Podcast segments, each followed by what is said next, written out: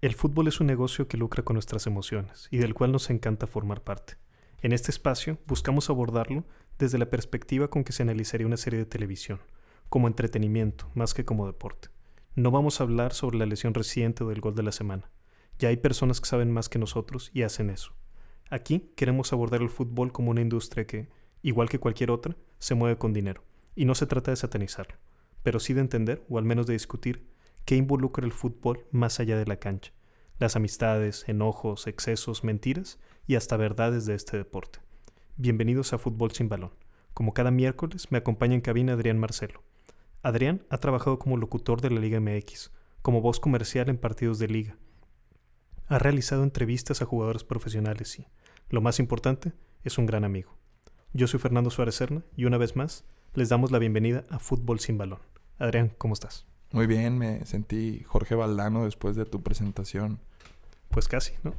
Y, y lo, lo van a escuchar el miércoles. ¿Esto va, ¿Esto va a ser escuchado el miércoles? Adrián se va enterando de que cada miércoles. Me, vaya, me llamó la atención. O sea, cada miércoles, digo, pueden escucharlo un jueves, tal vez. Bueno, pero sí. El día, el día que lo escuchen, gracias por hacerlo y gracias por escucharnos. Nos apasiona hablar de fútbol aquí, ¿no?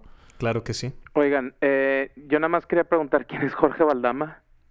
Valdano. Jorge Valdano, ex campeón del mundo. Sí, no, no dije Valdama, porque escuchaste Valdama. No, no sé, no sé yo. No, yo no sé de nada de soccer, nada más. Jorge Valdano es eh, un filósofo del fútbol, un teórico, un purista, se podría decir, del fútbol. Un campeón mundial. Un campeón mundial en el 86 con eh, Argentina eh, y jugó mucho tiempo para el Madrid, no mucho, pero bueno, formó parte también de del nivel directivo, pues, del Madrid. Fue presidente del Real Madrid. Sí, fue presidente y si me apuras, si no me equivoco, también técnico. O sea, sí, sí tiene muchos cargos, director deportivo, presidente, ha sido director técnico en España y, y, si mal no recuerdo, sí, en el Madrid. Sí, sabes, me tocó estar trabajando para el documental de Los Rayados, llegando a casa, del director Fernando Calife. sí, sí, sí. Y un día me dice Fernando, oye, este, ¿cómo ves si contactas a Jorge Valdano? ¿no? Y yo, ¿cómo voy a contactar a Jorge Valdano? Y sabes que sí fue bien fácil. Y sí, Jorge se suma al proyecto de Fernando y, finalmente ah, okay. o sea, como productor de un... Bueno, no, no fue logro mío, ¿verdad? Fue logro más de la trayectoria que ya traía Fernando Califi y demás, pero sí me toca a mí hacer el contacto primero con Jorge, ¿verdad? A mí sinceramente me, me fascina mucho el...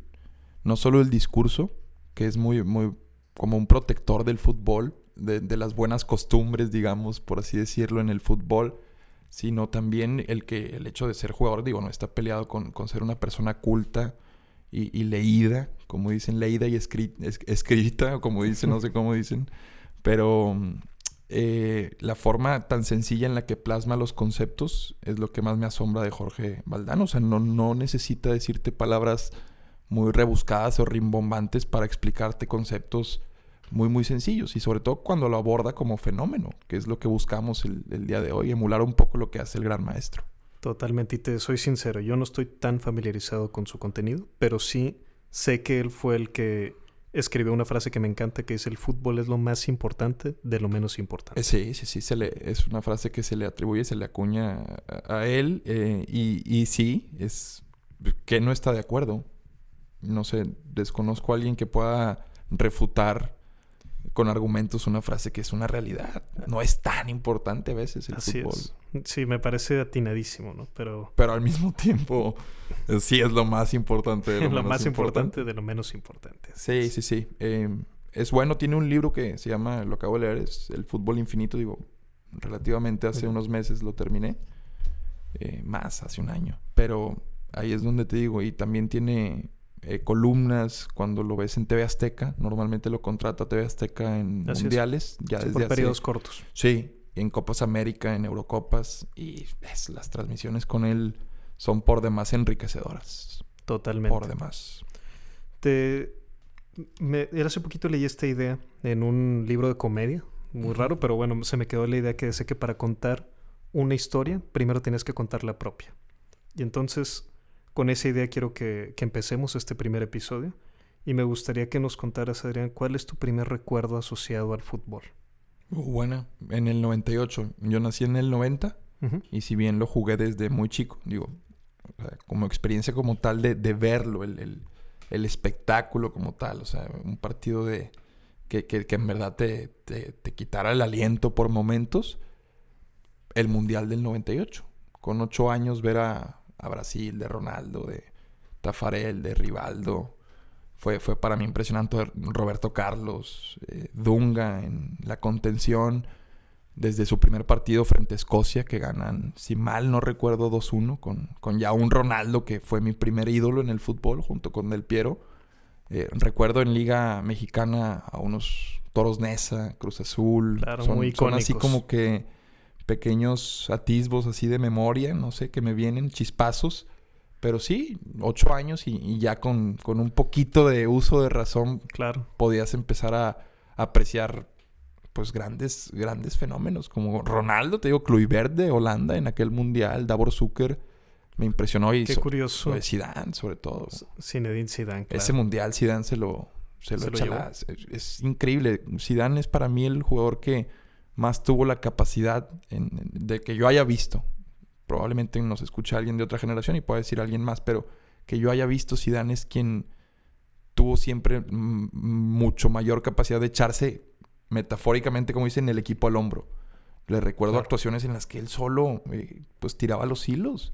En aquel 2006 con Francia frente a Brasil, Frente a ¿lo Brasil, recuerdas? buenísimo ese juego. Y ya medio grande, digo, pues ahí se Tenía retira. 33 años Sí, probablemente por ahí. el- ahí es el mundial del cabezazo. Sí, famoso cabeza. Pero sí, yo diría que en el 98. Oye, qué curioso que un mundial tan icónico para México y no lo mencionas. Aquí entre... Bueno, el, el- el gol con el que Matador empata a Holanda, el 1-1, yo tengo, no confirmado, pero según yo tembló.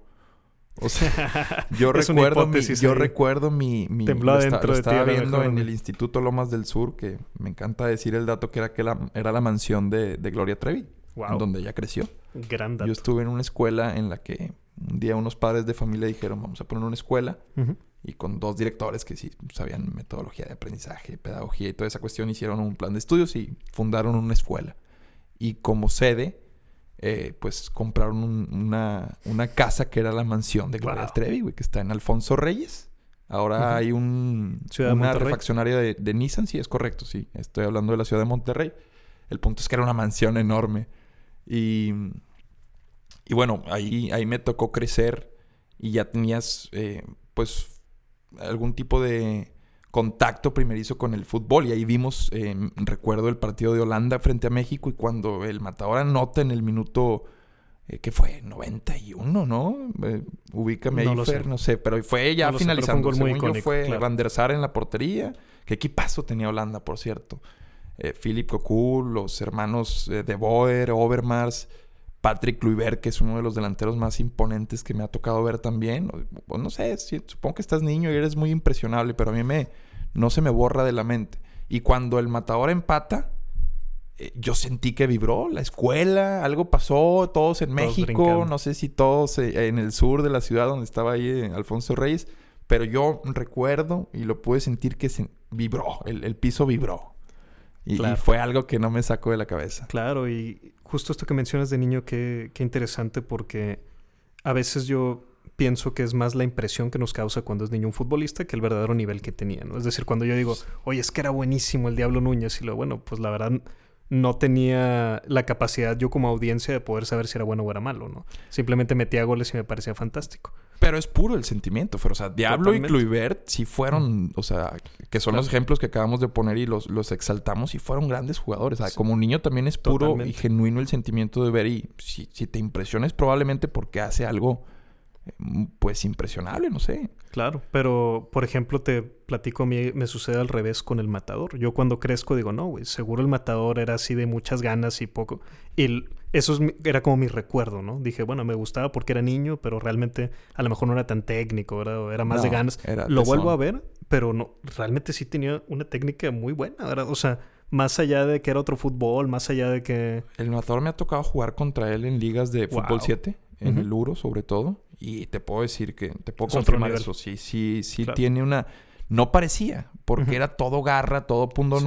todo tesón. Eso era la impresión más fuerte. Sí. Pero realmente la técnica sí la tenía ahí de sobra. Y sigue para muchos eh, la mejor actuación individual en mundiales, salvo lo de Ochoa, que, que- que contra Brasil en, en Brasil 14, 14. es, es, pues eh, es heroico lo que hace, pero eh, individual en con partidos consecutivos. Lo de Luis Hernández en el 98 sigue siendo difícil de igualar. No sé, ubíquenme ustedes. Claro. eh, ustedes sabrán quién más te viene a la mente. No, Eh, no lo sé, pero de Luis Hernández yo recuerdo su pelo y recuerdo, La falla contra Alemania. y más es- que eso, más que esa falla, recuerdo su participación en el club Veracruz, que es de donde es originario, es de Poza Rica. utilizando el número 69. ¿Recuerdas eso? Eh, no, no, no recuerdo. ¿Era el número que traía? 69. Así y, fue con, con toda la intención de causar ahí. Pues yo no lo sé. Qué cosas. Pero sí Pero fue. Ahí en Mercado mira, Libre todavía se pueden conseguir Hablando del las... matador, él, él tuvo una casa.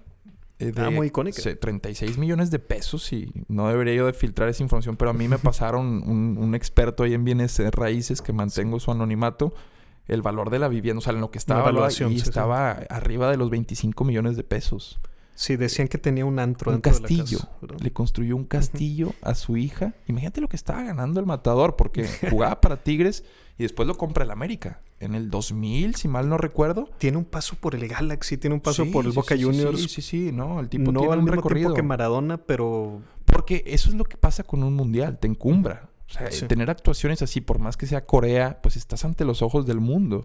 Y después, cuando contra Alemania das ese juego, que a pesar de la falla es, es un juego hasta en el que le compite físicamente a los, a los defensas alemanes, se les anticipa, los molesta, pues causa mucho el pelo, el apodo. claro. Eh, fue, fue una época para mí maravillosa. eh, y, y como niño te das cuenta también que con todas estas purezas, esta, esta ingenuidad a veces se disfruta más. No lo ves ni siquiera, Claro. lo ves como un deporte, cuando para ese entonces ya dejaba de ser un deporte el fútbol también. Un poco más puro tal vez, pero, pero ya era un show business. Y para mí, como dices, ver los Caballeros del Zodíaco o ver el fútbol y el ver el futbolista en vivo, para mí era hasta una cosa, no quiero decir confusa, pero sí era como equiparable, ¿no? Para Sí, mí era como sí, sí, ver a- barajitas, a Robert Dante. Siboldi en persona, para mí fue como si hubiera visto así, ¿verdad? A, a un protagonista de los Caballeros del Zodíaco de Dragon Ball en sí, sí, persona, sí, sí, sí, era, era equiparable, eran, eran héroes porque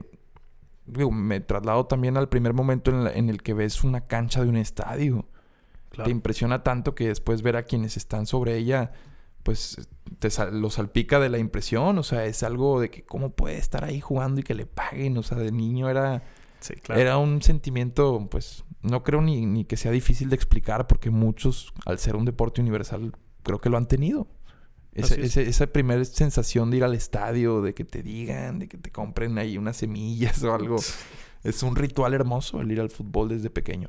Absolutamente de acuerdo contigo. Oye, para cerrar con el matador, antes de pasar a, a mi primer recuerdo y contarte, ¿verdad? Pero por favor, espero tú también. Me tocó estar en, gracias al, al documental que te digo que participé, este, de los Rayados de Monterrey, que me gustó mucho el resultado final llegando Sí. a casa de Fernando Califa. El jugó ahí, el matador. Este, así es. Y me tocó platicar con Miguel Mejía Barón, actual, eh, pues, ayudante, pero no quiero decir en, el, en la jerarquía menor, sino quizá mayor, ¿verdad? como mentor del Tuca Ferretti El actualmente doctor. de los Tigres, el doctor Mejía Barón, pero que fue técnico de los Rayados de Monterrey. Y contó fuera de cámara que, que a él le tocó firmar al matador, porque, para los Rayados Sí. porque bien curioso, el matador se equivocó y él firma con dos equipos y entonces lo suspende, no sé si es la FMA o fue la FIFA la que le hizo, "Oye, firmaste con dos equipos y es un error muy básico que es, te ofrezco tanto y firma. Sí. Y luego otro equipo que creo que era el Santos es el que le dice, yo te ofrezco más, ah, bueno, entonces firmo con ustedes, ¿verdad? Y entonces le dicen, oye, tienes dos contratos firmados, esto no es posible y te inhabilito por un año, ¿verdad? Y entonces ahí es donde Miguel Mejía Barón les dice a los rayados, tráete a este, tráetelo este año que esté inhabilitado, no importa que esté en nómina y que no pueda jugar, sí, sí. va a valer la pena este jugador. Pura Veracruz". visión del doctor. Totalmente. Y así es como debuta Eh, Luis Hernández en. Monterrey. Así es. Qué chido.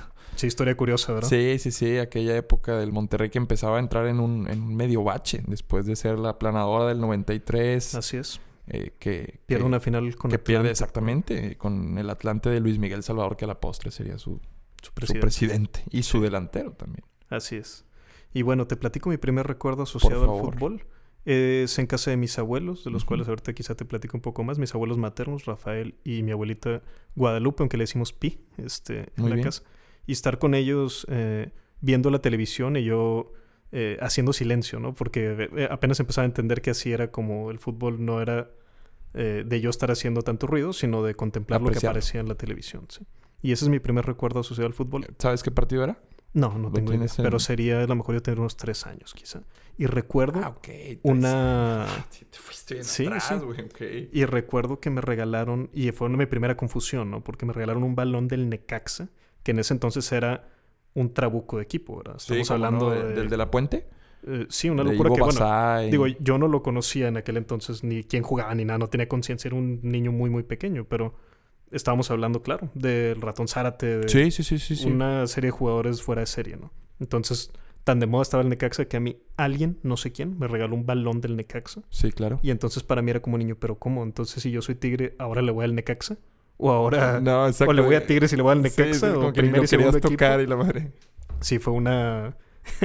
una confusión era de esos clásicos balones que tenían el pivote salido. De- de- Totalmente. De, los de bajo costo, ¿no? de O sea, totalmente balón- bajo costo, balón así rojo con blanco. o Sí. sea, era un regalado en proselitismo del PRI o algo así, ¿no? pues del Necaxa. Era- sí, sí, sí, digo. en este son- caso, pero sí. El Necaxa que tomó mucho cariño lo que hizo en el 99 en el Mundial de Clubes. Sí. Que fue el primer equipo en, de cierta forma, digo, como mexicanos, triunfar es una palabra válida, eh, Claro. siendo un tercer lugar a nivel mundial en una competencia en la que le ganas al Real Madrid en penales. Sí, hay una fotografía por ahí del matador, si no me equivoco, junto con David Beckham, Sí, sí, que sí. sí, sí. comparten cuadro, ¿verdad? En- Con el Manchester United, David Beckham, no con el Madrid.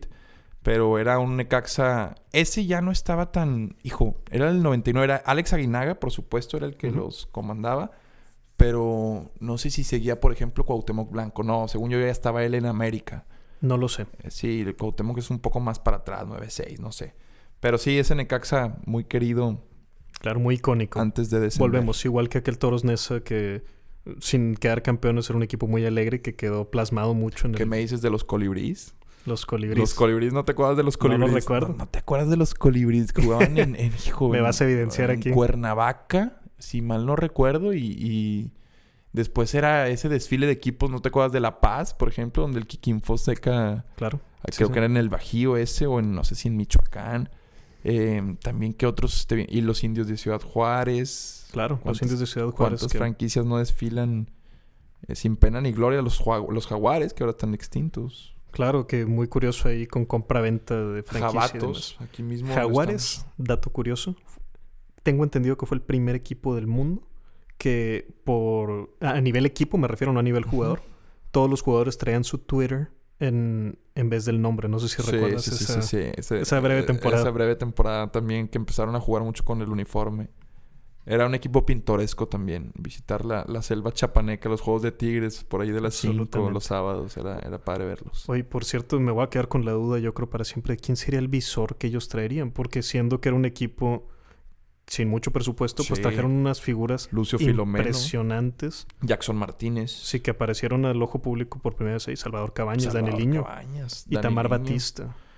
Es correcto, es correcto. Y Tigres, Tigres eh, ahí con Itamar, recuerdo, se aprovechó, lo compró y ah, era, era, era tan mala la etapa de Tigres que lo que hacía Itamar hasta se lo aplaudías, ¿no? O sea, era- Claro. era, el que más o menos pues podía intentar algo de aquellos equipos. Claro, yo recuerdo ahí este, mucho de él malamente, era pobre Itamar, pero que Itamar Batista le decían a tomar bastante.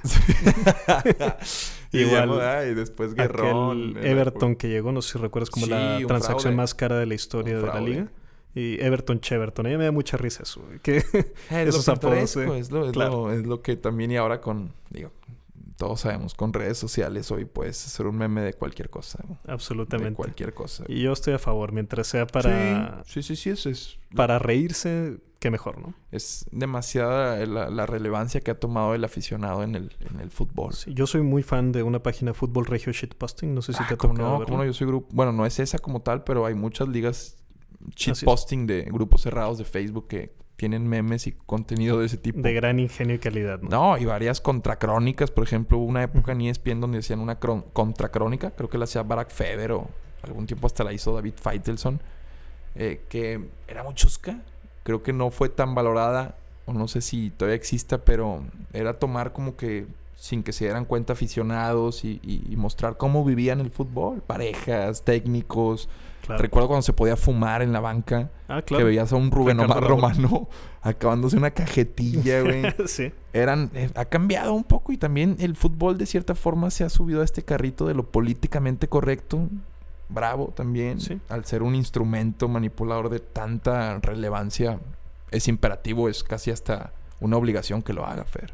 Totalmente, pero sabes que yo tengo en muy buena estima la Liga MX. Y yo lo digo Sí. genuinamente, es mi liga favorita, no significa que sea la mejor del mundo, pero es mi favorita de consumir. Y me encanta que hay aspectos como, por ejemplo, recuerdas, no sé si fue la temporada pasada o hace dos, que se metió un tlacuache Eh, en fue el la partido pasada, de el Veracruz. Tlacuache. Y que lo nombra jugador del partido, además, ¿no? O sea, dentro no, de la no, no. Y, y crónica del juego, que me parece maravilloso que hagan esto, ¿no? A eso O ha migrado el fútbol, a, a valerse también. Y no- algunos considerarán que, que- que como espectáculo está a la baja, otros que simple y sencillamente se vale todo.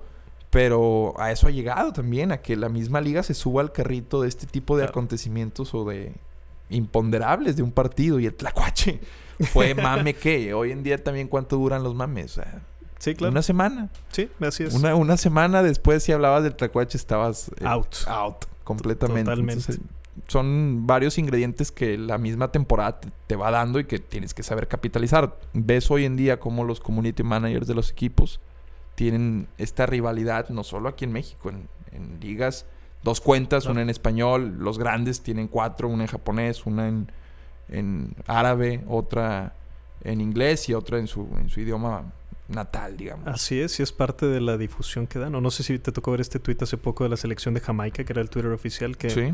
eh, sale un salvadoreño y entra un salvadoreño. Ese era el tuit. Sí, ¿no? sí. y me, me da mucha risa. que- No, que- está pero bien. se me- a mí me da risa, ¿verdad? Claro, me refiero a, claro. se me hace algo positivo para, para que el- haya espectáculo. Y está en una etapa de cambio, o sea, e- en todos los niveles. La, la- el caso de corrupción de la FIFA sacudió, entre comillas, porque ahora son, ahora simplemente son otras personas las que hacen negocio. Pues estamos hablando de, del organismo sin fines de lucro que más lucra en el mundo. Así es, que Eh, no sé sabemos si cu- estés de acuerdo, o sea... Sí, sino, y esto está para caso así de documental, Porque- ¿no? De- porque al menos si nos queda investigación policial. Corríjanme ¿no? a mí si me equivoco. Si es un organismo sin fines de lucro, ¿no? Ah, no lo sé. La FIFA. Excelente pregunta. ¿O es una para empresa? Wikipediar.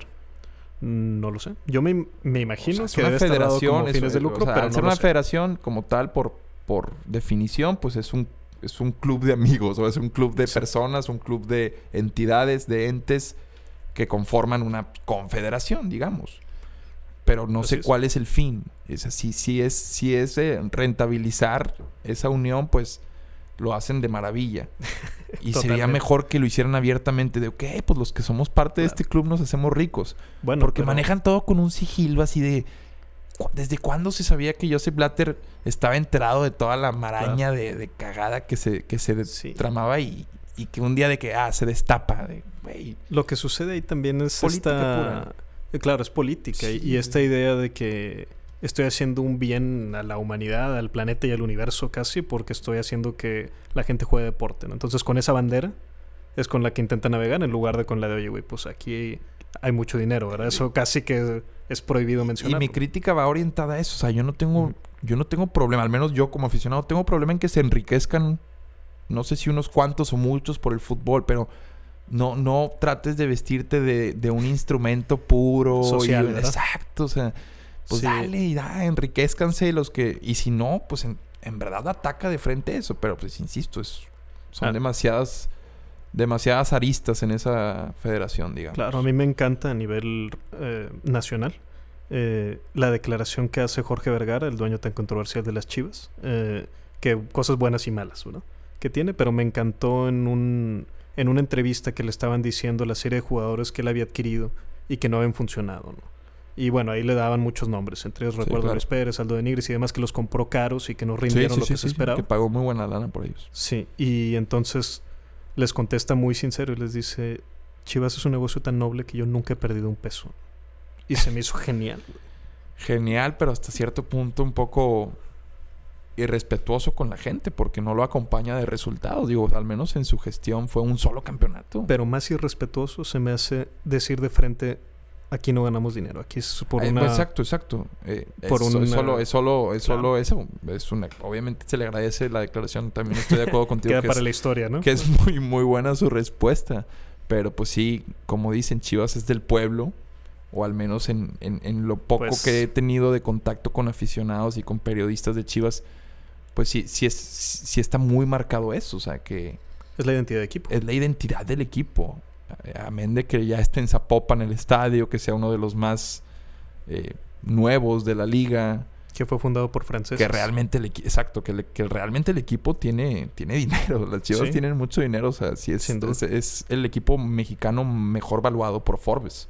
Sí. Por el y- estadio, obviamente. Pero Claro. los derechos de transmisión más caros del fútbol mexicano son los de Chivas. No, y el impacto que tiene seguramente a nivel global ha de Sí. ser el uno o el dos de los equipos mexicanos más conocidos. Y es- el más popular es Chivas. Eh, Así es. lo- lo- o sea, será América el, el- el- el dueño, el amo y dueño del fútbol mexicano en cuestión de títulos, pero Chivas tiene en, en- en muchos eh, aspectos es, rebasa al América. Claro. La- en número de camisetas vendidas también creo que es Chivas.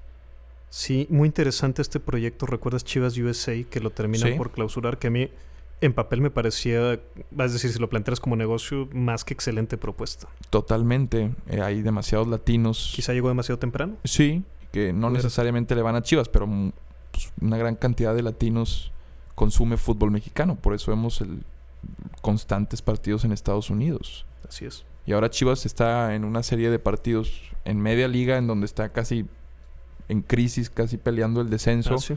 jugando contra el Atlético de Madrid. ¿Cuánto te gusta que se embolse de mexicanos que acuden a ver a Chivas en Estados No, Unidos? excelente o sea, pregunta. taquilla, imagínate, Fer. Sí, totalmente. En cuestión de lana es un negociazo para Chivas. Sí, y este discurso, como te digo, nacionalista que ahorita está, eh, bueno, lleva muchos años ya debatiendo acá la raza, ¿verdad? Diciendo si sí es bueno, si sí es malo y, y como te digo, esta curiosidad de que los colores mismos de Chivas, eh, rojo, blanco y azul, son la bandera de Francia Sí. y es por los fundadores de Chivas, ¿no? Sí, sí, sí. El, el- el- de hecho, lo funda con otro club, eh, con otro nombre. Si no, si, si no. 1909 La verdad no lo sé. y en 1929. Ay, hijo, yo hace poquito chequé la historia. Le cambia, le cambia el nombre a, a Club Guadalajara como tal. Pero, pero sí, los colores hacen alusión a, a la bandera de Francia, como bien mencionas. Y Chivas, la, la mascota, vendrá de un mote peyorativo, es decir, como que le- les llaman como insultos Ah, chivas locas y luego ya la ya lo adoptan o no. No, no, no, las chivas, ¿por qué les decían? Ese también es un buen dato y ojalá alguien que nos escuche nos lo pueda dar, pero yo ya había escuchado la historia de por qué les dicen chivas, Muy bien. por qué les dicen el rebaño sagrado, pero, mm, pero sí tiene una historia. Muy Y- bien, y pues No, y no sé si tenga que ver con cabras como tal Claro. o, si, o si nace Buena de un pregunta. apodo. Pero Buena hay que pregunta. checar esa historia. claro, porque es como lo- los monarcas de Morelia Sí, que, sí, sí, sí. que ahorita lo ponen como aspecto de rey, pero viene por la mariposa. Por la monarca. mariposa monarca que es común de Michoacán. Sí, así es. Entonces puede haber ahí a uno o dos grados de cambio. Sí, sí, sí, sí. Es interesante porque es la identidad del equipo también. El conocer, o sea, los grandes fanáticos les gusta esto. O sea, es lo que hace también grande un club, la historia. Y sobre todo cuando miras hacia atrás 100 años y existe la marca. El, el- Claro. el- el club, pues. Claro, ¿cuántas empresas tienen 100 años? Muy pocas. Sí, ¿no? Y de hecho cuando Vergara lo compra, lo- creo que los dueños eran los del Loop Mex. ¿Te acuerdas aquel, aquellas chivas del 97 que tenían el patrocinio? El Gustavo Mm. Nápoles, así. Loop Sí. Mex era, era, Claro. era creo que el dueño. Y lo compra Vergara en, un, en una compra polémica también. Y lo primero que hace es prometer que, que iba a... O sea, ya sabes, como- imagínate, si ahorita es Sí. seguro de lo que dice Vergara o, o- o declara muy arriesgado en aquella época también, imagínate. Claro, que yo recuerde, me parece que él fue el primero que comenzó con esta rivalidad abierta donde a los Pumas les dice gatitos, ¿no? Varios desplegados. Desplegados en- en- públicos. Ya también digitales. En, en- Ujú. en portadas de periódicos pagaba para, para dar. También hay mucho que agradecerle, creo que a Jorge Vergara, porque él también. Es. Es un innovador. finalmente. Exactamente, de cierta forma le da un, un- no un, no digo un nuevo modelo de negocio, pero empieza a monetizar o, o las negociaciones que tuvo hacen también que la marca de Chivas siga siendo una de las más difíciles y, o más caras, pues, más costosas. O sea, para una marca, estar en la playera de Chivas, en el jersey, es caro, Fer. ¿Recuerdas Es cuando caro, Jorge. Vergara limpió la playera de Chivas? Sí, también. De patrocinadores y un año jugaron también. sin Y creo que como aficionado uno se lo tendría que agradecer, ¿no? Claro, todas esas... eh, vaya, a nivel mercadólogo, digamos, pues... Y acompañado tiene- de buenos resultados, porque en aquel equipo cuando la limpia el equipo jugaba la Sudamericana. Y si mal no recuerdo, llega a la final contra el Inter de Porto Alegre, con Osvaldo, Alberto... El Me- Bofo. exacto, el Bofo, el Venado Medina, Omar Bravo, Diego Martínez, Pato Araujo. Todavía esas chivas despertaban algo. Y no es que las de hoy no lo hagan, pero sí hay gente que se ha alejado por, por la falta de amor propio que se le nota a muchos jugadores. Así es. Ya, totalmente. ya no, ya no es tan importante para muchos vestir la camiseta de las chivas y eso es una triste realidad. Sí, creo que también hemos tenido no nada más a nivel fútbol, sino como audiencia, eh, vaya, este espíritu como de decepcionarse de lo que representan las grandes marcas, ¿no? Y creo que Sí. eso ha afectado a todos los clubes. Totalmente. Y van cambiando. Como, como todo va moviéndose, también Tigres, ¿quién iba a pensar hace 10 años? Digo, sin, sin quitándome la camiseta, o sea, haciendo objetivos Tigres es una marca que, que te gusta. No, Desde el punto el- de vista de merca, ¿cuánto valor ha tomado esa marca, Fer? Claro, yo veía, me tocó ver hace poco los datos de, de esta empresa de consulta Mitofsky, Sí. que dio a conocer el cómo cambiaba la- el nivel de afición y es un reporte público y que es muy interesante ver cómo a partir del 2015, que, bueno, adjudicándose, yo al menos mm, lo lógico para mí fue que era por la llegada de Guiñac, que llega en ese año, ¿verdad? Cómo cambia la cantidad de aficionados de los Tigres que finalmente se cuela, si no me equivoco, ya al cuarto lugar de, de Mira, un termómetro muy, muy, para mi gusto, muy aterrizado de, de- las aficiones es ver, la- no, muchos no tienen el Twitter, pero es una muestra interesante ver la cantidad de followers que tienen en Twitter. Por más sencillo que parezca, o sea, me parece una Sí. muestra un poco aterrizada. Sí, pero ¿no crees que en Twitter haya... Bueno, yo soy un poco desconfiado ahí. ¿No crees que se deba bots, mucho a bots? eh, eh, la clásica de los Claro, bots. claro, que Sí, bueno, Sí, sí, sí, pero... Y lo digo desde la ignorancia, ¿verdad? Yo no sé qué tan... Bueno, yo, si existen los bots, creo que todos los equipos que rebasan el millón, podríamos suponer que compran bots. Y la diferencia que existe entonces sigue, me parece, siendo de aficionados reales. Ok, todos compran, no sé, tú 500 mil, yo también compro 500 mil, yo 400 mil, pero si sigue habiendo una diferencia puede indicar algo, es a lo que voy. Ojo, que hay mucha gente que no tiene presencia en Twitter y no es más que un indicador. indicador, Estoy diciendo sí, es una claro. muestra interesante Claro. de, de poder medirlo. Pero Tigres, yo no tengo duda. Por ejemplo, si tuviera un estadio nuevo, entraría dentro de los equipos más costosos del fútbol mexicano. O sea, por la infraestructura que tendría. Porque cuando tú evalúas un equipo de fútbol, tomas en cuenta canchas de entrenamiento, tomas en cuenta mínimos detalles, oficinas, Claro, instalaciones, una- los, todos los activos. Es como en un ranking de una universidad. Sí, o sea, estaba viendo, el Manchester United está por encima de Madrid y Barcelona como equipo más eh, costoso. O sea, el valor de franquicia, digamos. Pero tú como aficionado, honestamente, ¿quieres un equipo, ¿quieres un estadio nuevo? Totalmente, ¿por qué no? Eh, ah, no me diga- Bueno, es que volvemos a lo mismo. Yo no, yo no soy ese. No, no, eh, ni tú ni yo somos empezar, ni soy- representativos, ¿verdad? A lo que voy es que yo no soy de esos, de las cábalas y eso. Soy Ujú. anti. Anticábalas, Antiesoterismo. antiesencia, eso, todo lo que tiene que ver con eso. Pues, Creo la. Anticalcamonías que ponía Todo, Daniel an- Guzmán sobre que las si la porterías. canción de Rayados esta de Queremos la Copa es una maldición, hay que dejar de cantarla, que si... eh, me- recuerdo que el tolo gallego solo salía de rojo. Que, Sí, y Tamar Batista dijo que había que llevar un sacerdote al estadio. Que a se- Volpe le hacían las alineaciones una bruja. Todas esas cuestiones que son allegadas al fútbol, yo anti de eso. O sea, es una Sí. ideología mía y, y por eso no creo que Tigres deba perder la esencia. Y vemos el caso de enfrente, que con Monterrey, lamentablemente, al ser el TEC un- una especie de... El, Claro. el Teco era como una especie de, de ese barecito que no le cambiarías nada, el que podías llegar y que no es. pides más, güey. Está la banda que quieres, güey. No te o sea, era, era algo maravilloso el Tec. güey. Era Sí, algo totalmente. mu- era- tenía una esencia a pesar de la, de la distancia con la cancha por, por lo Ah, sí. obviedad de que era una cancha olímpica, Así es. un estadio olímpico. Eh, era increíble, era, era algo maravilloso. Y, y sí, sí, po- sí se podría hablar de que cuando se mudan al BBVA, pues pierde un poquito. Pero yo le atribuyo más a, a que en la primera temporada pierdes una final. El BBVA ha estado precioso. Preciosísimo. Impresionante. sistema de sonido, la comodidad, la óptica, o sea, la, la- la la visualización que puedes tener de cualquiera. Y me, vaya que me he sentado en distintas zonas, palcos, suites, arriba. Es algo, la acústica De otro también nivel. que tiene. Escuchas, eh, si estás en club suites, en, en asientos, puedes escuchar a Funes Mori gritándole a Dorlan. O sea, sí es. Pero me, me parece que esa derrota, no tan. La de Tigres, por eh, obvias y evidentes razones, traumática. Pero esa de Pachuca hace que como muchos que siguen siendo así como que alejó a muchos rayados de- del estadio y no se generó en esa primera temporada una química que pudiera seguir hasta la fecha. Pero el equipo con un campeonato de liga estoy seguro que lo vuelve a llenar. Entonces no creo que Tigres al tener un nuevo estadio perdería esa esencia de afición que tiene. Claro, pero te voy a decir algo que sí, siendo totalmente realistas. El costo del boleto sería muchísimo más alto Sí. y eso sí afectaría directamente a la bolsa de muchos aficionados. Sí, A ver, pero si te dicen que Tigres va a seguir siendo un equipo que, para empezar, poner un ejemplo, Guiñac, ¿tú crees que costó, le costó algo a Tigres? Guiñac ya le... Guiñac Ya le salió más que regalado, No, exacto. no, no que- regalado. No, no, claro, pero que ya le ganaron, no le ya le ganaron a Guiñac. Sí, O claro. sea, por eso, bueno, se le si le pagan una enormidad al tipo. A lo que voy es que es un poquito esta filosofía de Florentino Pérez con el Madrid. Los fichajes se pagan solos. Fichaje en la NBA, o por ejemplo, ¿tú crees que LeBron James no se paga solo?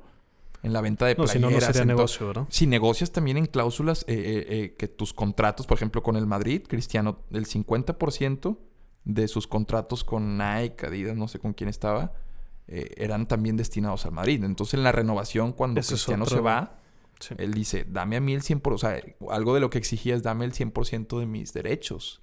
Claro, de su de explotar la imagen. Entonces, si Tigres toma personal. ese papel, al ser también de la Sultana del Norte, una ciudad de las terceras, de las tres más importantes de México, al ser un pilar de la industria, al ser esta fama de... el rancho más hermoso de la exacto, galaxia. exacto, tipo los tejanos en Estados Unidos, esta fama de, de Nuevo León Independiente y toda esta onda, sí puede tomar un papel en el que diga, pues yo voy a ser el rico de la liga, con nuevo estadio, con fichajes Claro. y apoyado por una afición que también sepa entender si te está dando un nuevo estadio y aparte te está dando fichajes eh, estilo europeo, esta onda nueva que traen que quisieron emular con el holandés Jansen, Ujú. pues no creo que la gente abandone.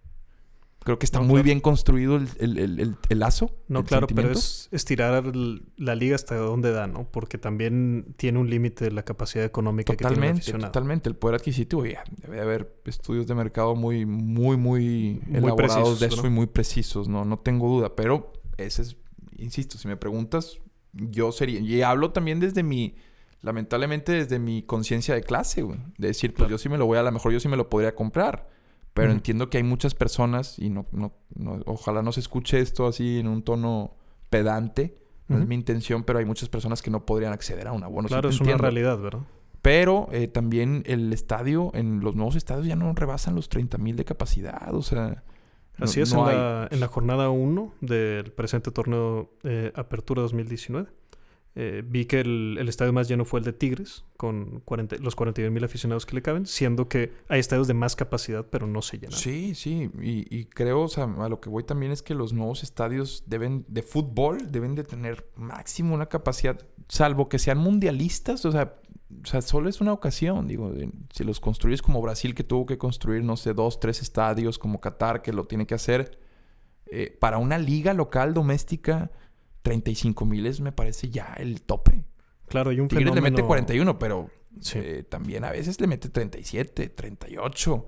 Y si no andas bien, olvídate. Sí, hay un fenómeno por ahí. Recuerdo la primera vez que lo escuché en Sudáfrica 2010 de lo que le llaman elefantes blancos, ¿no? Que es construir eh, estadios para el mundial, que se van a llenar en el mundial, pero posteriormente, Se convierten en zonas eh, En para otras esqueletos, cosas. Sí, esqueletos, exactamente. si decían, no sé qué tan cierto sea, ni siquiera a nivel técnico, que en Qatar estaban pensando en hacer estadios móviles, es decir, para que luego se pudieran mover a países a veces tercermundistas, pero que tuvieran opción de tener un estadio de primer nivel. Lo de Qatar es hasta lamentable. Estaba viendo una investigación que lamentablemente desenmascara que lo de Qatar fue entregado por Platini. O sea, Sí. fue, fue, fue, sí se, hubo mucho dinero de promedio. Imagínate, petrodólares metidos en, en la FIFA. Pues imagínate. Deben ser cantidades ya difíciles de entender. Y ¿no? sí, es, y digo, desde hace mucho tiempo los jeques están involucrados con estos eh, clubes árabes que pagan cantidades exorbitantes por futbolistas de cualquier liga, ¿eh? Porque no- Si anda uno triunfando en México, pues se llevan a Cristian Benítez, que en paz descanse. Pero si está en Barcelona retirándose, pues tráete a Xavi. O sea, son, son unos atascados estos. y, y- y los petrodólares también cambiaron al fútbol, de cierta forma. Inflaron el mercado Sí. de forma eh, descomunal. O sea, el mercado ahorita está... O sea, el, el- el- a veces dice uno, ¿por qué pagan tanto por un futbolista? El, ficha- el fichaje, el, el precio lo, lo dicta el mercado. No, y finalmente entender que se trata de una empresa como cualquier otra, ¿no? Sí. Si tú le pagas mucho a un empleado es porque te está generando más, ¿verdad? No hay, no hay otra opción. Es simplemente eso, si no quebraría la empresa. Qué cabrón tener activos. O sea, cómo funcionan los equipos, porque los activos son humanos. O sea, la, No, y- la varianza de, de comportamientos o, o, o la, la- la variedad de, de, de estímulos que debe tener un activo que es humano. O sea, no No, estás y- comprando una máquina, güey. Y finalmente también a nivel administrativo un esquema curioso donde el empleado gana más que el jefe, ¿no? Porque el jugador gana más que el técnico. Sí, sí, sí. y más que el directivo, ¿verdad? Sí, sí, en sí. ocasiones. Salvo unos cuantos técnicos que también están en un pedestal Claro. y, y tienen tienen en sus negociaciones hasta todo el staff. O sea, me, ah, sí, imagino claro. que también... Que involucra el- todo el equipo técnico. no el sé si técnico. existan tratos también de que para ser parte del staff un 10, de- un 10% de tu sueldo me lo das a mí también. Entonces los técnicos también Ah, terminan sabe. haciendo Ya un en dinero. esquema... Y eh, si te vas a sí. ligas en donde lo permiten, pues también el, el, el- el- hijo, es una práctica que no me consta, pero he escuchado que se da. eh, y pues, es el creíble, famoso ¿no? moche para Claro. jugar. O sea, si quieres que te debute, es... Eso es una regla no escrita, ¿no? Un código de esos... Claro, ya han habido tantas acusaciones a tantos diferentes actores que que dices, ya te invita a pensar al menos que- una es verdad, ¿no? Ah, digo, Y Ese pensando es el asunto, o sea, también porque después lo criticas y hay muchos periodistas que sí están en- involucrados al 100 en la industria del fútbol, que a lo que se van es, pues, yo entiendo que si haces una acusación de este tipo presenta pruebas, pero pues, ¿cómo vas? O sea, ¿qué jugador se va a atrever a declarar eso? Cuando la misma industria te, te opaca, te aplasta si eres detractor de la misma, o sea, no Que- hay forma. Por ejemplo, con Alan Pulido, un caso que recuerdo Sí, mucho yo sí. porque fue ídolo en los Tigres antes de irse y luego ya odiado por los aficionados salirse y todo. Sí. Pero él se avienta esta declaración de los dobles contratos que vino a, me parece, en percepción a cambiar el manejo que había Sí, con los jugadores. y eso caso- sí es casi de admirar, de, de decir, oye, güey, este vato se, se atrevió a decir eso que le pudo haber costado la carrera y más, ¿no? Y que su caso llega al TAS, o sea, llega al tribunal de, no sé, de justicia de los jugadores, no sé cuáles las siglas que indiquen, pero, pero al final es Tigres, creo que el que termina, o no sé si, sí, sí es Tigres el que termina ganando el caso y no sé si lo vende, no sé qué pasó ahí, pero también fue un show en donde Se- él también dices Mira, tú, tú- se llegó a decir, no sé si es cierto o no, que Chivas lo termina comprando dos veces a Alan Pulido. Que lo compra por una Sí, cantidad un caso, es un caso. a- al club europeo, el que estaba jugando, y por otra cantidad a los Tigres. No sé si por acuerdo entre clubes, no sé si por acuerdo ante FIFA, pero fue lo que al menos yo llegué a leer. Qué loco. Sí, un caso. Qué loco lo de. Alan porque también pasó un año casi sin, sin jugar. Sí, Por- ¿recuerdas por eso? Que subía por- ahí historias y demás. Sí, es, es un año en la carrera de un futbolista es, es, Que es perder mucho, es regreso. perder un- exactamente un 10% de tu carrera. O sea, ¿cuánto te dura la carrera hoy en día? Alargada con grandes profesionales que ves hoy en día en todos los Ujú. deportes. O sea, están levantando el techo. Así El es. techo en los deportes, tipos como Federer, como LeBron James, como Cristiano Ronaldo. Sí, en distintas disciplinas una y otra vez vemos que Mm. se alarga un poco. el- Sí, ha ayudado mucho de medicina deportiva, de nuevas metodologías de entrenamiento, de también una investigación exhaustiva del cuerpo humano que, que te permite conocer muy a fondo y muy específicamente cómo, cómo funciona cada músculo. O sea, hay clases de musculación, el tomar estos aparatos que toman el ritmo cardíaco, o sea, está muy... Ya en la elite está... Es una ciencia. No friegues, es algo... No imagino, por ejemplo, un jugador del Madrid, los, los procesos que debe de pasar, por ejemplo, para, para formar parte del club. O sea, ese, Claro. ese rigor que te da la alta competencia. Sí, recuerdo haber visto en YouTube alguna vez un, un método de entrenamiento que usaban en el Borussia Dortmund, si no me Sí, equivoco. Que espacios reducidos para mejorar la técnica. Que Sí, te salen balones de todos lados. Exactamente, que un Sí, robot sí, es el que les está sí, tirando sí, balones para ellos tienen que anotar en otro punto. Y después veías los juegos de Borussia y te dabas cuenta cómo funcionaba. güey. Sí, recuerdo por ahí me dio muchísima risa un tweet que decía y eh, que en Alemania entrenaban de esa manera con robots y acá en México pues hacían orgías antes del mundial, ¿no? Ah, güey, es que Y- la idiosincrasia del futbolista mexicano, sí, hay muchas Pero- cosas que aplaudirle, Fer, pero hijo de su madre. En esa me dio mucha risa porque decían un caso más de la ciencia contra el amor. y se me hizo... No, no, Para pero recordar. también es injusto para, para un futbolista mexicano ponerlo al lado de un alemán, güey. Un alemán. No, claro, empezar, claro, acá era hora de chiste, ¿verdad? De entrada, para empezar, o sea, llevándolo al terreno serio, o sea, comparar a un alemán con cualquier otra raza humana, güey, aunque se escuche muy, muy así, lame huevos para ellos, de todo lo que he escuchado, conocido, amigos que están allá, tengo un amigo que estudió el doctorado que vive allá, esos son inigualables en muchos aspectos, esos güeyes, sinceramente son... Creo que lo que se propongan ellos lo, lo pueden hacer, güey. Como país, dijeron, vamos a ganar el mundial y lo hicieron hasta ver fácil, Fer Claro, pues fue, mira ahí... fue- fue, digo, con trabajo y disciplina. Sí. Pero cuando no ves todo eso y ves nada más la ejecución de lo que hacen en, en- en fútbol específicamente, no friegues, güey. Como decía Gary Lineker, el fútbol es un deporte que inventaron los ingleses en el que lo ganan los alemanes siempre. Así es, gran frase por ahí. Sí. Pero extendiéndonos a manera general, yo sí voy a discrepar ahí en, en cuanto a la visión de los alemanes en general. Y voy a decir que para mí no, no los veo hacia arriba, ¿verdad? Ni- Neta. No, no, me No, parece no. equivocado que los Ok, que se perciban así. Pero, pero ¿cuáles son tus...? Pues depende en qué disciplina estemos hablando. Y hay otras disciplinas donde, vayan, tampoco quiero caer en un falso nacionalismo, pero sí en que no me parece que por una nacionalidad y por sí misma y eso es todo, signifique que, que sean más o sean menos, ¿no? En ningún aspecto, ni en el No, intelectual, no, ni no, en... no, no, no. Más, o sea, ningún otro. como valor humano, no, no. No, claro, claro. Pero yo sí creo que son... eh, No, en- para nivel de fútbol, promedio, prom- no definitivamente- Fútbol, también, pro- promedio intelectualmente son... Digo, es una cuestión de opinión. Claro, Agree claro. to disagree. Agree yo to sí disagree. creo que... No por cuestión genética, pero desde que una persona empieza a respirar en Alemania, por el simple hecho de haber nacido en Alemania, ya, ya, ya, ya lleva las de ganar. Y que normalmente la tendencia termina siendo que pues ese desarrollo que tienen va acompañado de mucho Claro. mejor forma. Y por ende a los 10, 15, 20 años si pones a tres mexicanos y tres alemanes, es mucho más probable que sean o que tengan más IQ los alemanes que el mexicano.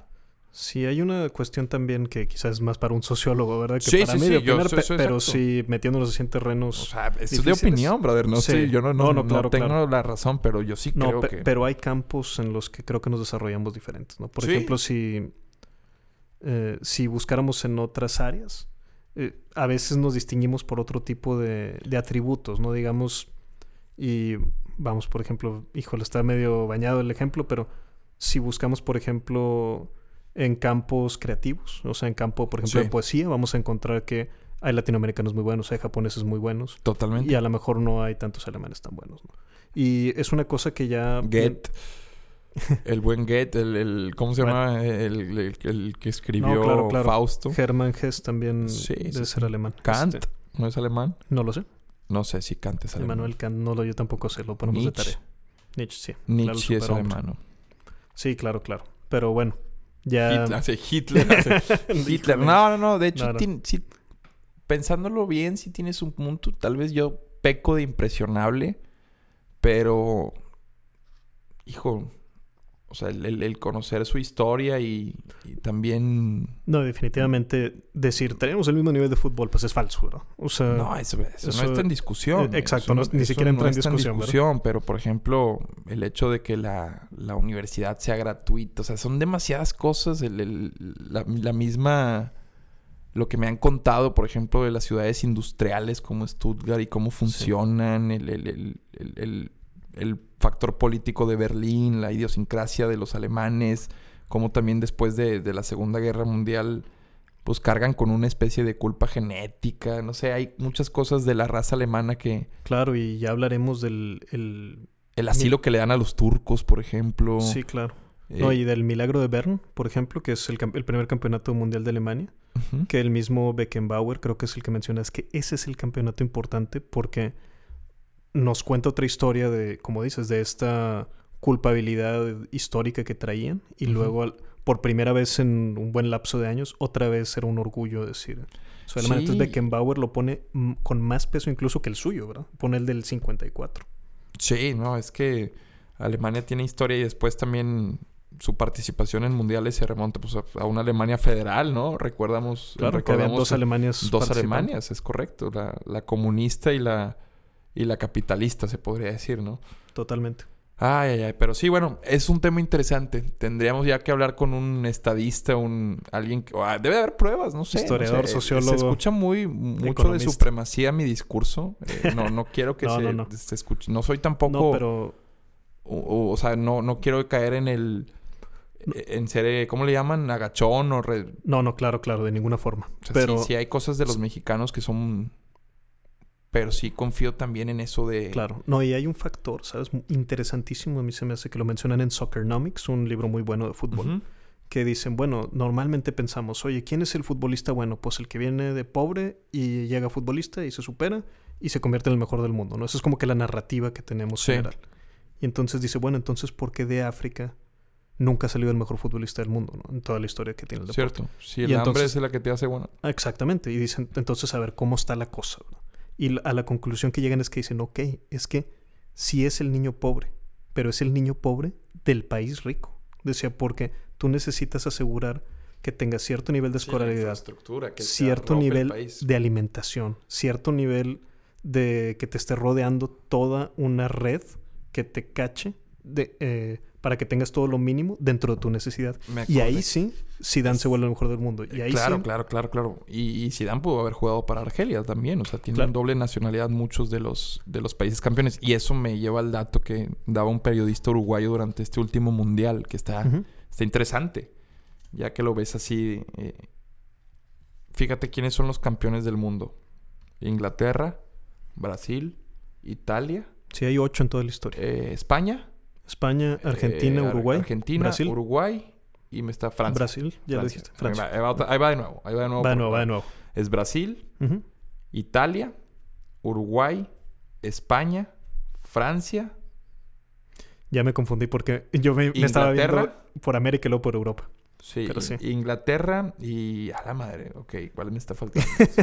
Yo creo que ya dijimos los ocho en total, Ya, pero no. bueno, supongamos, ok. Ok, Van lo esos- que te van los dice ocho que es sean. que si te fijas, una de las constantes de ese país, de, de los países que han quedado campeones, es que son de los más poblados. Brasil tiene un... Con excepción de Uruguay. con excepción de Uruguay, que también... Que bueno, pues, hay que remontarnos a 1930, ¿verdad? Claro, 1950. A 1900 en el, el famoso Maracanazo y, y, pues el primer mundial. Pero no, como en que ahora compiten en el actual, pero bueno, el caso... No, es por eso el periodista uruguayo Es que Uruguay es tan loco. daba la importancia. No sé qué les dan de comer que tienen una bola de escritores, músicos, futbolistas y todo brillante, ¿no? Pero si te vas a América, a Sudamérica, Brasil y Argentina, los dos países, Corríjanme si me, si me equivoco, con más población.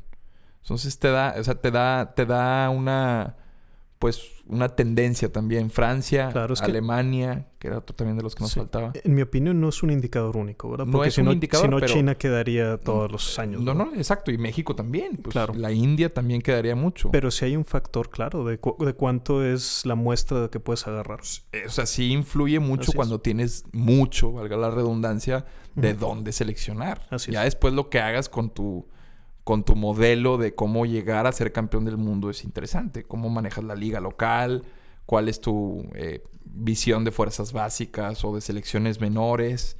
Y ya, bueno, ahí es como lo manejes. Pero sí una de las cosas que, que como la historia nos marca, tienes que tener casi, casi como por obligación para ser campeón del mundo es mucha población. Mucha Entonces, población pues, debe ser uno de los factores, Sí, sí, si te definitivamente. fijas, o sea, bueno, Croacia estuvo a punto de serlo y no tiene tanta población, pero no lo fue campeón, fue Francia. No, claro. No, y siempre habrá también, como decimos, si hay una excepción como Uruguay, no significa que eso te, Sí. te marque que no es verdad el, el principio. ¿verdad? Sí, sí, sí, el principio está Porque basado, ahí está la historia. Es, es otra cosa que a mí me encanta de- del fútbol, que como es de tan pocas anotaciones, un solo gol te hace una diferencia abismal. Sí, Y eso me Eh. encanta. A nivel espectáculo, a nivel deporte, me parece súper como atractivo. decía Carlos Miló, que en paz descanse, o sea, el táctico del fútbol es el gol. El gol es el, Eh, el táctico. gol es el táctico del fútbol y no se equivoca en lo Le mandamos un saludo a mi amigo Homero Garza, que además es el que muchas veces nos lleva al estadio, amigo de mi tío, que en su camiseta de los Tigres atrás tiene el gol es el tático. El- Escrito así. El tático. El tático, El porque así lo decía así don lo Carlos. decía don. Carlos Milog. No, no, es un señor de fútbol. Estamos hablando de Claro, ligas mayores cuando hablamos del tanque Milog. Claro, habrá, será tema también para tratar. Adrián, nos pasamos por mucho de tiempo, lo cual me da un gusto enorme. Sí, sí, sí. Este- Pues podemos hablar mucho de fútbol y... Me gustaría hacerte una pregunta más antes de que terminemos. Ujú. ¿Te parece bien que platiquemos un tema más? Que quiero saber quién es la persona que más recuerdas asociada a irle a un equipo de fútbol. Es decir, si te digo, para ti, ¿quién es el tigre más tigre que tú conozcas? Me refiero, y puede ser, puede ser profesional o no, pero sí, ¿quién en tu imaginario que te diga, quién es el tigre más tigre, en quién piensas? Y de igual forma, quiero invitar por favor a los que nos están escuchando que nos compartan si le vas al Cruz Azul, si le vas a Rayados, si le vas al equipo que le vayas, ¿en quién piensas cuando te digo, este sí es bien aficionado de esto? Ah, pues sí, fácil. Me iría por... David Turrubiates, un Lo conozco conocido muy bien. también, es el David sobrino de- del profe Turrubiates, que también con él aprendes muchas cosas chidas de fútbol. Y sí, sería David desde muy chico. muchas recuerdo- verdades, muchas mentiras. Yo No, era, sí, yo era, yo era, yo era rayado de Claro. chiquillo y él era tigre. Entonces No, le mandamos un saludo al buen Turru, que también me ha aventado Sí, muy buenas pláticas con él. Y difícilmente encuentras, y hay mucha gente, pero difícilmente encuentras a alguien que, que te hable con la pasión con la que hace él. Y, y sí, me iría por el buen Turru, que conozco desde muy chiquillo, es alguien que sí derrocha pasión. ¿O tú decías alguien figura pública? No necesariamente. Puede ser con quien tú... No, no, no, de hecho, no confío mucho en. en la no que no postura de figura pública, ¿no? el- lo eso de figura pública, cuando ya en verdad empiezas así a estar de lleno en el fútbol, sí, o sea, sí le vas a un equipo, pero le pierdes un poquito de, Claro. Pues, de, de, de eso, de eso que cuando estás alejado y no conoces muchas cosas que pasan y eso que como quiera yo no, no me siento dentro, pues, pero al convivir con mucha gente de fútbol, eh, te das cuenta de muchas cosas de esa industria que, pues, que te hacen perderle un poquito de que decir, oye, ¿por Claro. qué voy a entregarle tanto a un... ¿no? Y, y que hay una ventaja que se puede capitalizar cuando Sí. tú te asocias a un equipo, ¿no? Digo, Totalmente, eres un, a mi eres un cliente de ellos. Por ejemplo, esto que sucede con Robert Schneider, que finalmente Sí. ya es, forma parte de la campaña oficial de Tigres.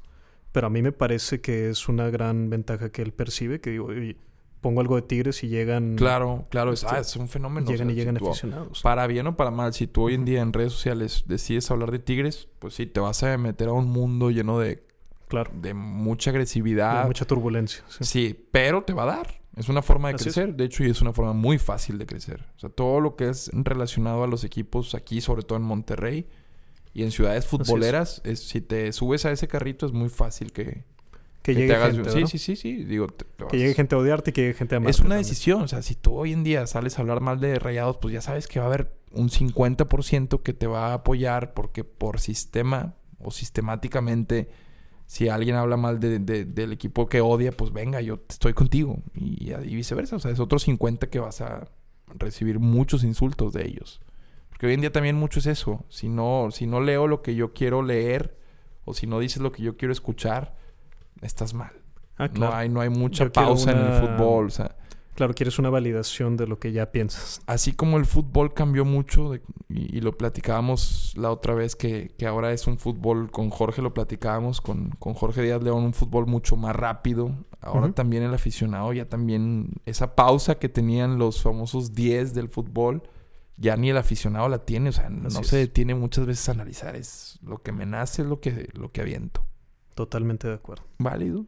Pues un ring, ¿verdad? Si te subes a ese carrito, pues agárrate nada más. Totalmente. Yo te Tú, platico. exacto, te iba a preguntar. Cuando yo pienso en, en mi caso, que es de Tigres, el tigre más tigre, regreso a que los mencioné al inicio de la conversación a mis abuelos maternos, a, Sí. a Rafael Serna y a mi abuela Guadalupe, también Pi. Porque mi abuelo, te platico, fue parte de la directiva de los Tigres cuando los Tigres pertenecían a la Universidad Autónoma de Nuevo León. Mi abuelo fue maestro, y, este, ingeniero civil y matemático en la Facultad de Matemáticas.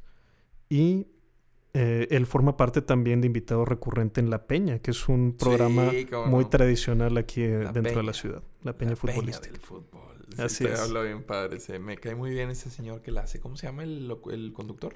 Sí, es, se me va su nombre en este Ah. momento. Tengo su rostro así muy presente, ¿no? Me cae también ese señor. Muy buena onda. No sé por qué, pero me cae muy, muy bien. Sí, me tocó también conocerlo brevemente en el documental. tu abuelito eso va y se mete a las peñas. Se metía, ya falleció hace muchos años, ¿verdad? Mi abuelo, pero sí, él pues yo lo veía en la televisión platicando de fútbol y lo Claro, tengo así, sí, asociado claro. totalmente Sí, con, sí, sí, sí. con los Tigres y mi abuelita Pi también que ella cuando todavía puede ver los partidos los ve este y que iba muchísimo al estadio ¿no? y para mí es un caso muy padre poder platicar con ella hoy en día este todavía platicar de los partidos y de las contrataciones y de Y todo lo que rodea el fútbol Eso es lo bonito también del fútbol y qué padre que cerremos con eso, que cuando lo tienes atado a un lazo afectivo, lo disfrutas aún más.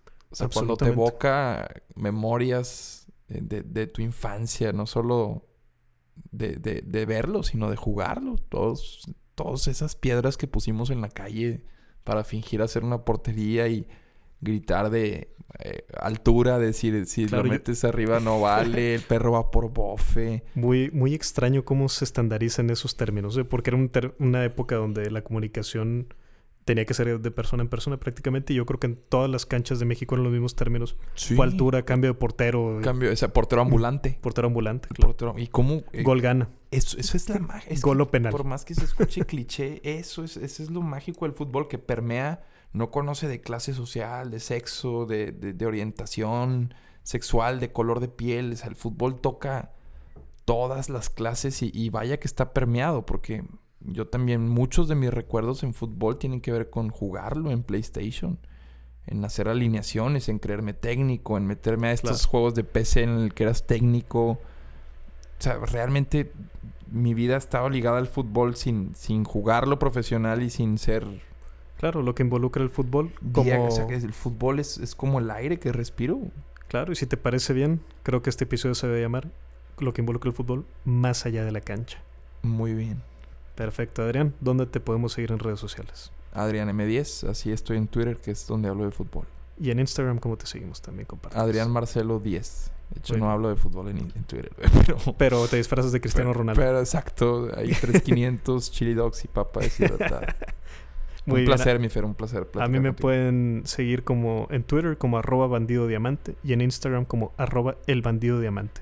Les recordamos que estamos aquí en Boutique Records en la colonia Obispado, donde estamos grabando nuestro podcast como cada, eh, cada semana. Y aquí también ustedes pueden grabar sus podcasts, sus discos y demás y tener también un muy buen ambiente con el buen limón. no solo buen ambiente, no solo buenas instalaciones, sino la asesoría de alguien que tiene maestría musical en Berkeley. Totalmente. O sea, no, no, no es Sí. cualquier cosa, eh, vale la pena y las instalaciones están de lujo. Muy bien. ¿Te parece si acabamos este episodio como te di, platiqué que lo íbamos Sí, a acabar? sí, sí. Muy bien, porque Pero antes, para poner un poco en contexto, Fer, me gustaría decir que Fer, uno de sus más grandes ídolos, curiosamente hablando de fútbol, es Don Robert. Eh, le tiene una admiración, no sé si decir desmedida, pero con justa razón. Es un Claro. homenaje, eh, la forma de cerrar que estás a punto de proponer. muy pronto te contaré de la ocasión en que fui a su programa. Pero Ah, será Es una buena anécdota, yo me la sé, Claro, pero... pero será para el siguiente podcast. podcast. Pero bueno, pues él cerraba con esto todo, amigos. Y a mí no queremos cerrar igual, pero sí hacerle un pequeño homenaje. Y cerrar entonces cada episodio con Es todo, compadre. Es todo, compadre.